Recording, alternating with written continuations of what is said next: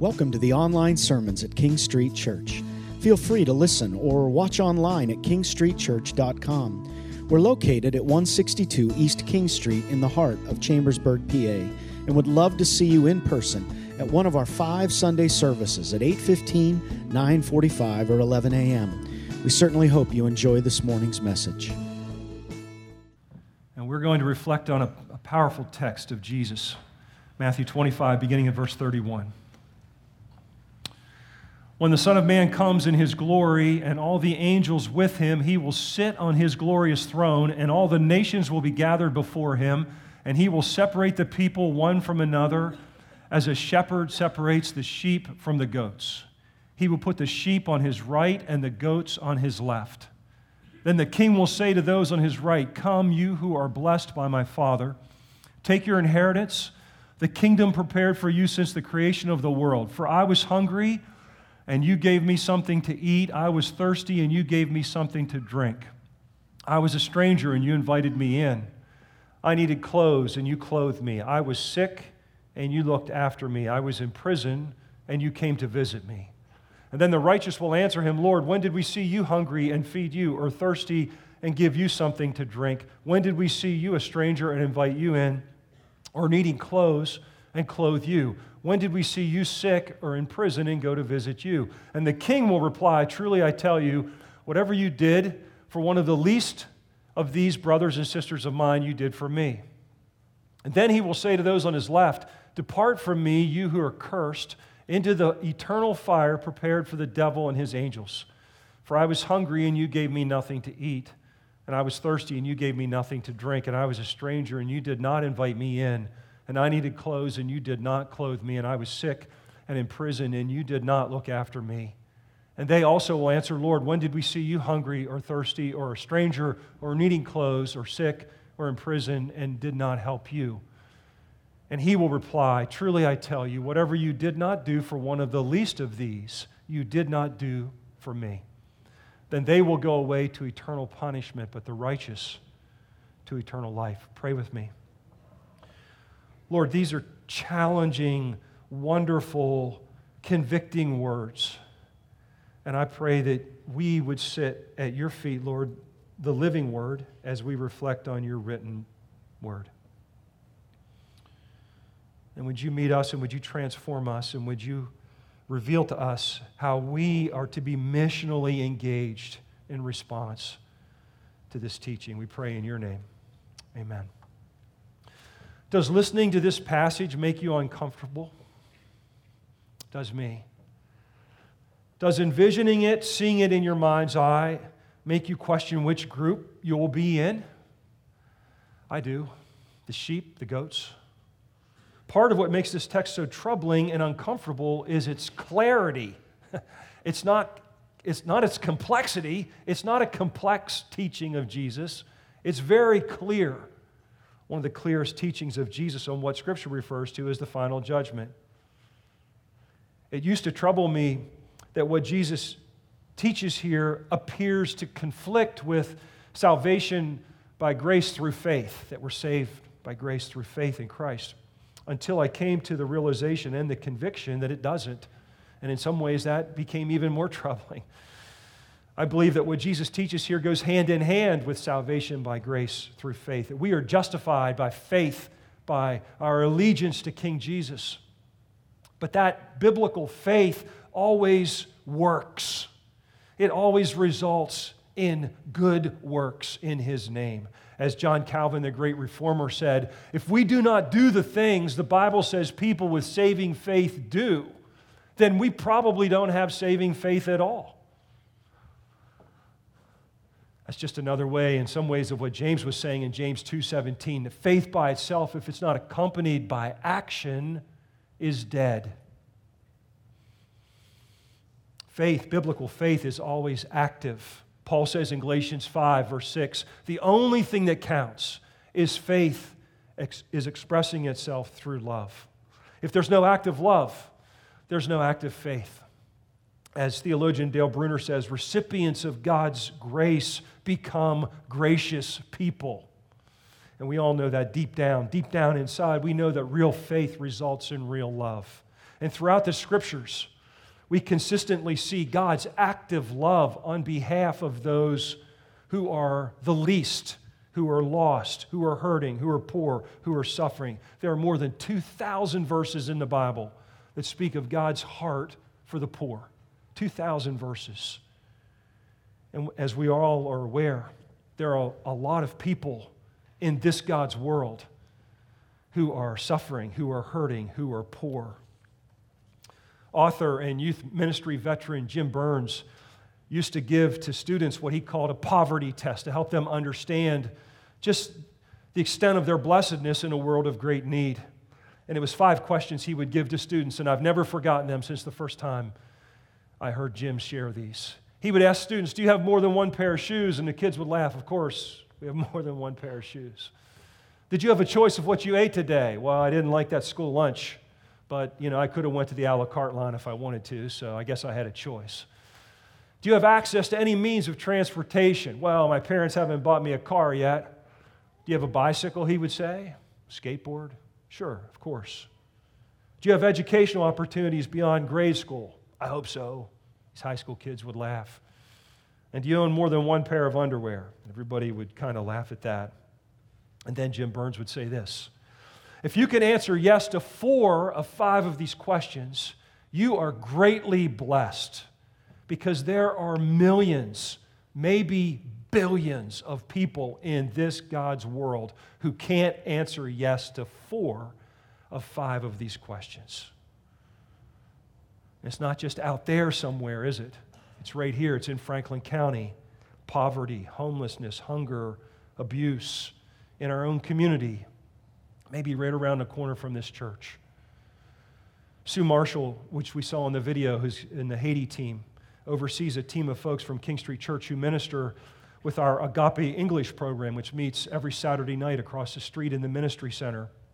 And the team that serves with her comes alongside people from our community who want to learn English, people from many nations around the world who are here in our community who want to learn English. And Sue was sharing recently with our local outreach commission about a, a, woman in the class who seemed really tired. And so Sue asked her, she seemed exhausted, and she said, ask her in Spanish, you seem really tired. And the mother, this woman responded and said she was really having trouble sleeping. Why are you having such a hard time sleeping? Sue asked her. And she said, Well, it's really hard to sleep on the floor. It's really hard. And Sue knew that she had a 10 year old son, and she, she asked about her son. Does your son sleep on the floor too? And she said, Yes, he does. And so Sue went to work trying to find beds for these, these two folks. First, she, uh, she was asking friends for a used mattress, but then she thought, she told us she thought of these words Do unto others as you would have them do unto you. I wouldn't ask for a used mattress for someone in my own family. So she went to our deacons and asked if they would purchase two beds for this family, and they did. They readily agreed to. And the next time, so Sue arranged for the beds to be delivered. And the very next day after the beds had been delivered, it was a Saturday night, and in the class, the woman was there. And she shared this. It's a direct quote with Sue. She said, How rich was my sleep last night? Was the last time you described your sleep as rich? And then she shared this. Her son loved his bed so much that he asked his mother to take a picture of him in his bed so he could show it to his friends in school that he had a bed. Taking a picture of your bed recently to show to someone that you have a bed. In our text in Matthew 25, Jesus, our Savior and Lord, informs us that he cares so deeply about the poor, about the hurting, about the suffering, that he ties our response to them with our judgment before him. He ties our response to them with our judgment before him. Verse 31 begins with a staggering sight.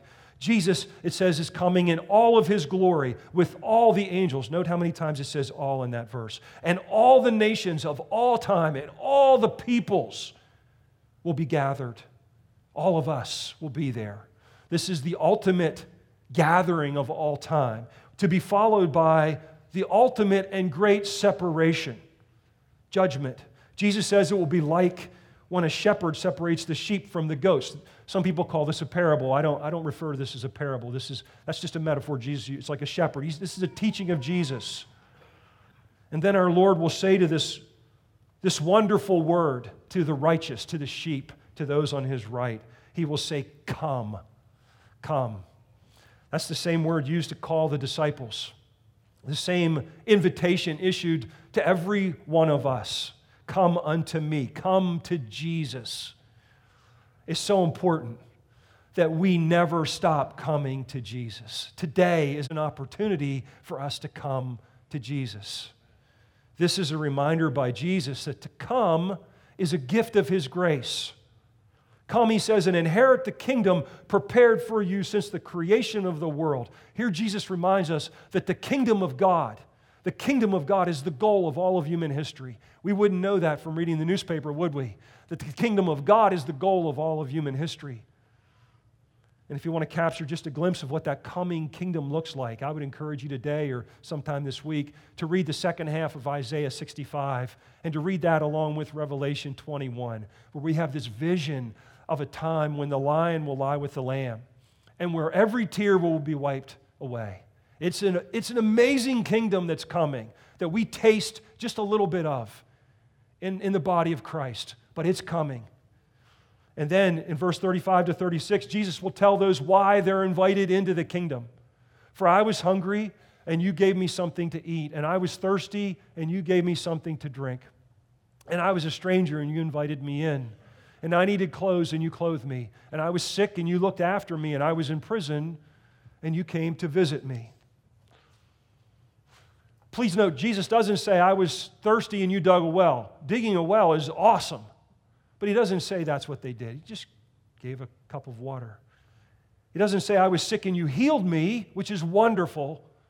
He says, I was sick and you visited. I was in prison and you liberated me. That's great, but that's not what Jesus says. He says, You cared. These are not sensational ministries, are they? They're not flashy. These are little ministries shared with little people with forgotten people. Basic human needs are being met here. And I think it's important also to emphasize that these six works of mercy that Jesus talks about feeding, clothing, providing water, shelter, caring, and visiting these are illustrative, they're not exhaustive. There's as many needs as there are people, right? There's as many needs as there are people. The late Mother Teresa of Calcutta was fond of saying that every person we meet is dying for a drop of love. Every person. The people invited into the kingdom respond in verses 37 to 39. The righteous will answer and say, Lord, when did we see you hungry and feed you? Or thirsty and give you something to drink? When did we see you a stranger and invite you in? Or needing clothes and clothe you? When did we see you sick or in prison and go and visit you? I'm struck by the humility of the righteous in their response, they reveal that they didn't do these acts of mercy so as to prove themselves or to earn God's favor. They were just doing the kinds of things their Savior did when He walked the earth. The word you is emphasized in these three verses seven times. When was it you, Lord? We didn't feed you. We didn't see you. We didn't know we were clothing you. We weren't doing it for you. We just saw and helped hurting people. And in response, Jesus gives one of the most, to me, startling and breathtaking responses in all of the Bible. Then the king will reply, Truly I tell you, whatever you did for one of the least of these, brothers and sisters of mine, you did for me. Just sit with that. I know that's a verse we've heard. Just sit with that for a second. That's Jesus speaking in essence, what Jesus is saying here is that he disguises himself in the face of the hurting, that he disguises himself in those in need. When we care for them, we care for him. No, let me clarify that. When we care for the one, Jesus says, the one. Now, we might respond, surely one person isn't all that significant in a world that's bursting with need. But Jesus wants us to think again in fact, Jesus says, one of the least of these.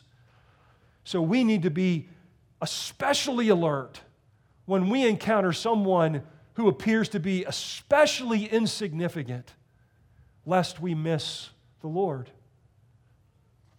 Scot McKnight, in his book, 40 Days of Living the Jesus Creed, talk, tells a story of a friend of his who works as a nurse in an inner city hospital in Chicago and a night that just profoundly impacted her. A man was brought in who no one really wanted to take care of. He, due to his physical condition, he was homeless. He appeared to be mentally ill. He had plastic bags tied around his feet. It was a horrific odor coming from him. And she is kind of asked by her boss to be the one to carry out the doctor's cleaning instructions. And she, she writes this As I waited with George, that's the name we'll give this man, the numbness of my business was interrupted by an overwhelming sadness. I watched George restless and mumbling incoherently to himself. His eyes were hidden behind his ratted, curly, shoulder length hair. I wondered about his past and what happened to bring him to this hopelessly empty place. No one in the ER that day really looked at him. No one wanted to touch him. They wanted to ignore him and his broken life. As much as I tried, I couldn't. I was being drawn to him. As we entered the shower room, I set out the shampoo, soap, and towels like it was a five star hotel. I felt in my heart that for at least 10 minutes, this forgotten man would be treated as a king.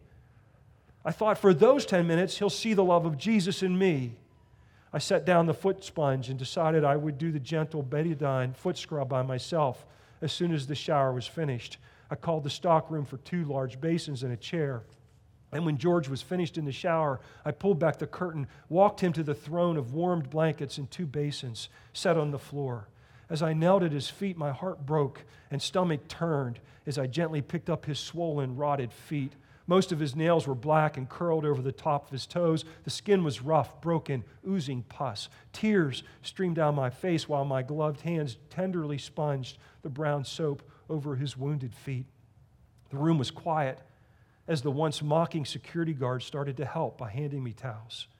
As I patted the last foot dry, I looked up, and for the first time, George's eyes locked into mine. And for that moment, he was alert, he was aware, and he was weeping as he quietly said, Thank you. And in that moment, I realized that I was the one seeing Jesus. He was there all along, right where he said he would be in verse 40 of Matthew 25, Jesus shows us the great depths and the great heights of his identification with the least of these. As you do it unto the least of these, you do it unto me. And then in verse 41, Jesus says these words Then he will say to those on his left, Depart from me, you who are cursed, into the eternal fire prepared for the devil and his angels. It's difficult to imagine these words coming from the lips of Jesus, isn't it? I mean, these, this might be the most awful statement ever spoken by Jesus. One day, some will hear these words of Jesus and they will cry, Why? And Jesus will say this Because I was hungry and you gave me nothing to eat, and I was thirsty and you gave me nothing to drink, and I was a stranger, and you did not invite me in, and I needed clothes, and you did not clothe me, and I was sick and in prison, and you did not look after me. What we see here is that Jesus is repelled by heartlessness. He's repelled by heartlessness. Please note the judgment that these folks receive is not in response to what they have done, but it's in response to what they have not done particularly in response in relation to that seemingly insignificant one. It's what they neglected to do with the least of these that damns them. Missionary and theologian Dale Bruner, in his commentary, as he reflects on this verse, he interjects this statement, which I keep with me. Disciples of Jesus, and I pray that's all of us, who in good faith hear these words of Jesus will fall on their knees in poverty of spirit to ask the Lord to give them another chance to do something the rest of their lives, however inadequate, however little, however basic, for people in need. When did we see you, Lord? If we would have known it was you, we would have responded. It seems that these people were looking for the Lord, but they missed him. Why? I believe because they were looking too high. The scriptures, this scripture and throughout the Bible, reveal to us that the high Lord is often found in the low human. And so we agree with Martin Luther, who said these words in response to this text Oh, dear Lord God, how are we so blind that we don't take such love to heart? Who could have thought it up that God Himself throws Himself so deep down into our midst and accepts the works of all those who give themselves to the poor as though they were done for Him? Thus, the world is full. It's full of God. In every alley, before your door, you find Christ. I want to conclude with some implications, some applications for us and for myself first, and then to share with you. Here, here, just for us to reflect upon. Here's the first. It's clear in this text that no one really knew that they were visiting or feeding or clothing or giving a drink to or showing hospitality to Jesus, right? Nobody knew that. So the implication is it's best to just assume that we encounter the Lord, the Lord of glory, in anyone who's in need. One person said it this way Every one of us has access to Jesus Christ through a person in need. Dr. Anthony Campolo once made this comment The suffering, the poor, the oppressed, the starving, they're sacramental, not because they're good and not because they're holy, but mainly because, Campolo says, Jesus says so. He says that we encounter him through them. Here's a second implication the ministries we see in this passage are exceedingly simple acts of kindness. Anyone can do them. It doesn't take supernatural gifts or special theological training. No one will stand on the day of judgment and say, That just wasn't my gift, God. I didn't know how to give a cup of cold water. I couldn't hand somebody some food. I couldn't do that. There will be no excuses. Thirdly, here's an implication that I've drawn from this for myself. I think the key characteristic of the sheep, of the righteous, of those on the right, are twofold. I think they take initiative, we see that. They, they do things, but their hearts are soft, they're vulnerable. They work and they weep. Their hands are calloused on behalf of the poor, and their cheeks are tear stained. I think we need both. I think to work and not to weep can make us hard hearted. And I think to weep and not to work is meaningless. We need both. We need to take initiative, and we need to do it in a heart of compassion. Here's a fourth application. I believe this final judgment teaching of Jesus calls us to face to face interaction with those in need. I think it calls us to be in relationship. Jesus says, These are my brothers and sisters. We need to know people by name not only because of the blessing that we can be, but more importantly, because of the blessing we receive. We meet Jesus. And if you doubt that, I would encourage you to talk to anyone who serves with our after school ministry or with Once More Ministries or with the Agape English program or who serves in our Haiti Barnabas team or who serves in the, the, drop, the cold weather drop in shelter or with network ministries in our community. Ask them who's received the greater blessing being in relationship with those in need is a mark of the righteous. And here's a final implication that I want to emphasize this is incredibly serious, isn't it? This is really serious teaching of Jesus. A few weeks ago, Pastor Jody made the statement in reflecting just briefly on this text that this will be on the final. Do you remember him saying that? When you were in school and the teacher said, This will be on the final, you wrote that down. You made sure you knew that. Well, this will be on the final. The great divorce at God's last day judgment will show that the way we treat others, especially the least of these, affects God's heart deeply and affects us eternally. I want to conclude with this statement by Francis Chan. Our greatest fear should not be of failure, but of succeeding at things in life that don't really matter. God's definition of what matters is pretty straightforward.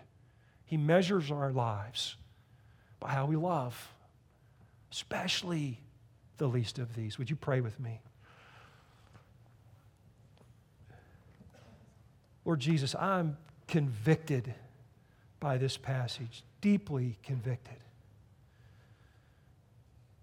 And I pray, Lord, for, for those of us that are, as disciples of Jesus, we will, in poverty of spirit, fall on our knees before you. And Lord, you will reveal to us how we can respond in obedience out of our love for you, recognizing that we are recipients of amazing grace. Lord, may that grace flow through us into the lives of those in need all around us, all around this world. We pray this in the precious name of Jesus Christ. Amen. We hope you enjoyed this morning's message. If you have any comments or questions, feel free to contact us using our online form on our website at kingstreetchurch.com or by calling us here at 717 264 4651 during our regular business hours. Be sure to stop by and see us in person at one of our five Sunday morning services, 8:15 a.m., 2 at 9:45 a.m., as well as 2 at 11 a.m. We look forward to seeing you there.